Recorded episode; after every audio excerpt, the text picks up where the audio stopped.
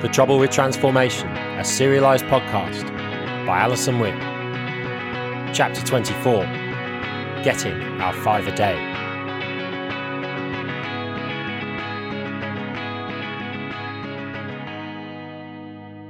Betty Jansen and her family are rich. Not the accidental kind of wealth that you have when your covert government physicist dad just happens to make millions from his pretend sideline kind of wealth. Not the kind you have to downplay or hide.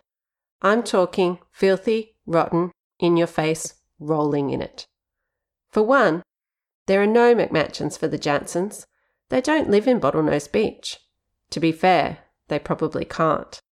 Her dad is always being hounded by the media to provide exclusives on the latest developments coming out of his manufacturing plant in Ochre Plains. He never tells them anything, and to make doubly sure they can't go snooping around, he had a high security housing compound built, and that's where Betty and her family live. Fortunately for us Bottlenose High students, we have Betty for our own exclusives. Otherwise, we'd never get to know about half the stuff Mr. Jansen is working on.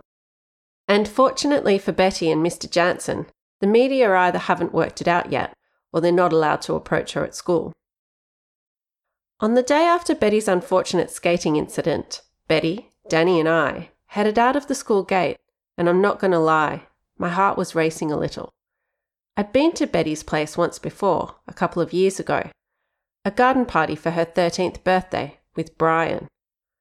But I'd only seen the garden and the laundry, I certainly hadn't attempted anything like Danny and I were about to do.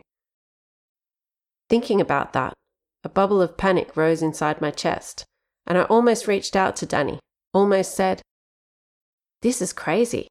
Let's forget this. But then a vehicle in a league of its own rolled up, and I knew the choice was down to this moment go all in for the machine, or walk away from any hope of ever knowing you. Guess it was all in then, I suppose. Was there ever really another option?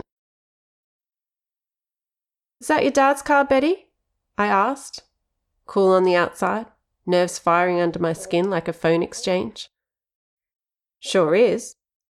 We call her Freya. Hi, Bruce.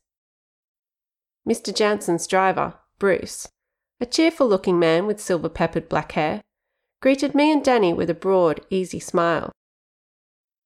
Betty opened the rear door and motioned for us to climb in.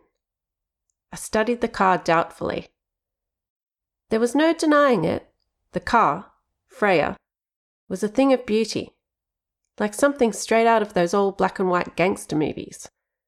Despite being covered with a fine layer of red dust, her black body gleamed, her bonnet was long and sleek, her shiny front grille sparkled like a jeweled collar, and her headlights curved like a pair of white claws poised to scratch. Meow!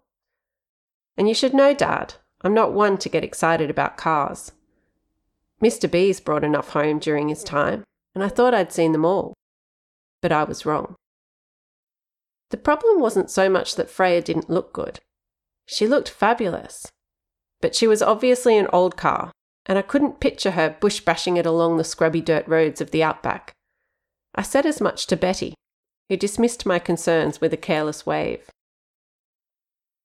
Sure, Freya's old, but she's hardy. She's a Sunbeam Talbot 90, you know, Betty said, as if that should explain everything. Danny and I exchanged a blank look. She might as well have told us the car was a blender on wheels. Stirling Moss came second in the 1952 Monte Carlo Rally in one of these, Betty added, with a patient smile. More blank expressions from us. Betty stifled a sigh and made one final attempt to reassure us. Let's just say Daddy has spent a lot of time on Freya. She's no ordinary car. She can go from 0 to 100 in 5.2 seconds, and she doesn't even run on petrol. She runs on compost. Fruit peelings, mostly. Oddly, I felt a lot better knowing that. I should have realised that if it was Mr. J's car, then it would be far from ordinary. All the same, I doubted even Mr. J could make compost fuel classy. As Danny and I clambered into the sedan, I caught a whiff of something funky.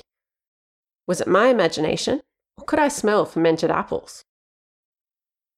We left Bottlenose Beach behind and were soon cruising along a seemingly endless dirt road, the outside landscape stripping back to low silvery shrubs, colour dotted banksias, and the odd grass tree.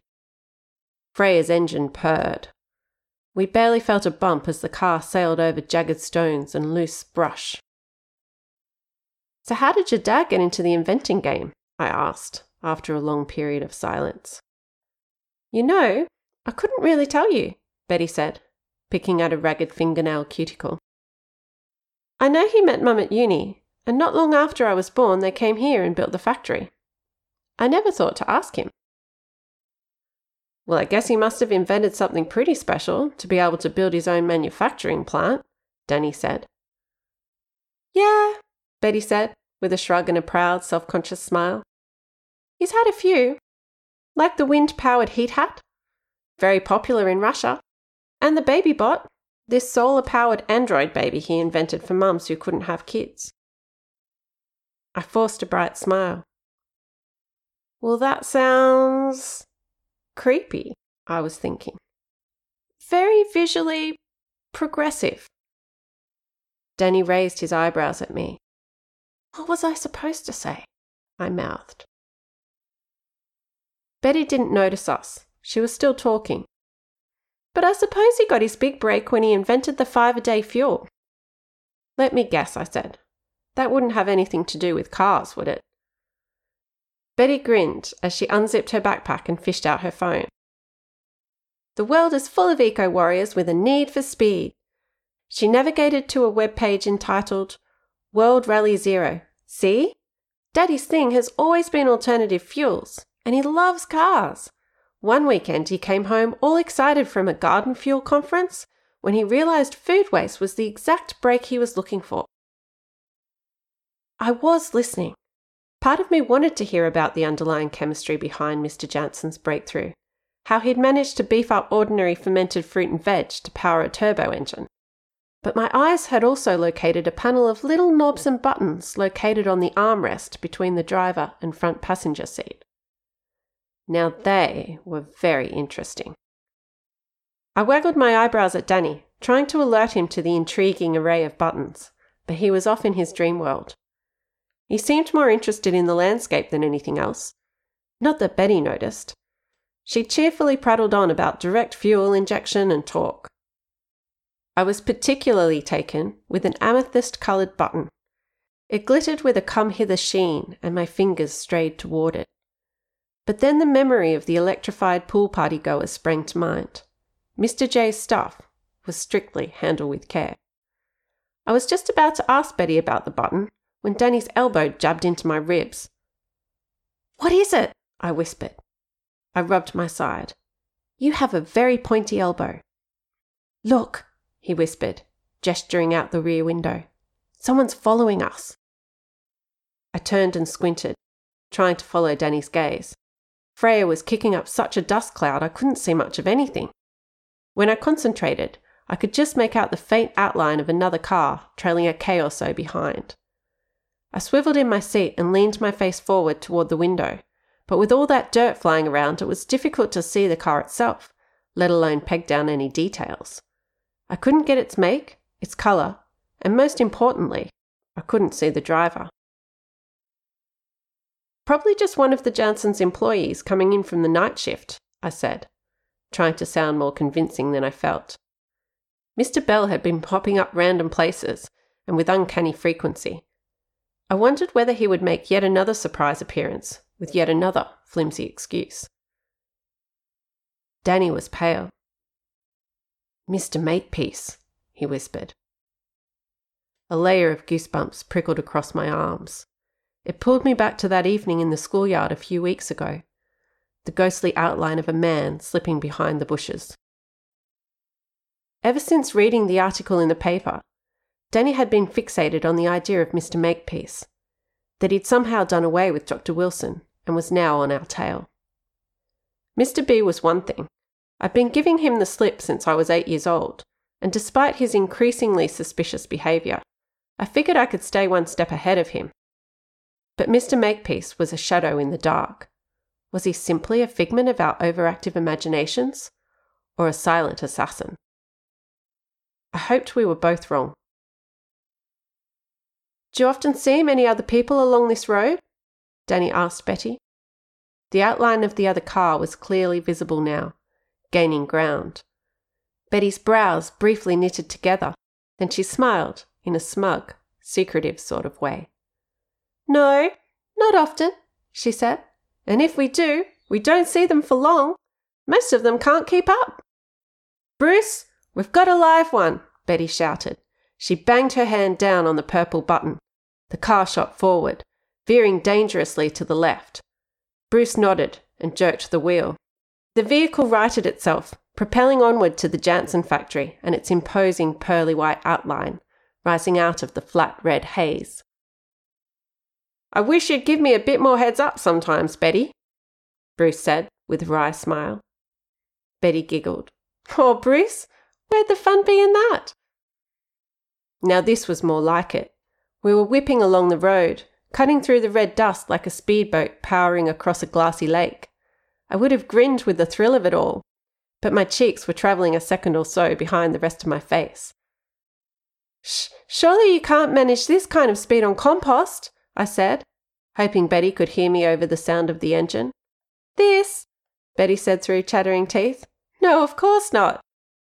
This type of speed requires something special like Daddy's pear schnapps. She laughed. That stuff kicks like a cornered bronco. Can't tell whether we've lost the other car, Danny called out. There's too much dust now. It should be fine, Betty said. We'll be in the compound any minute now, and those scavengers can rot in the desert waiting. They won't try it on again if they know what's good for them. So this happens a lot then? Danny asked, looking hopeful. Yeah, Betty sighed. Ever since Daddy invented the five a day, it's been a pretty regular occurrence. We get a steady stream of spies working for rival manufacturers or reporters trying to get a scoop on the next big thing. Anyway, we're here now. Sure enough, the car was hurtling toward a very tall, very solid looking cement rendered wall. Is he going to be able to stop? My scream mingled with Danny's as we braced for impact. I threw my arms up, crossing them in front of my body and face.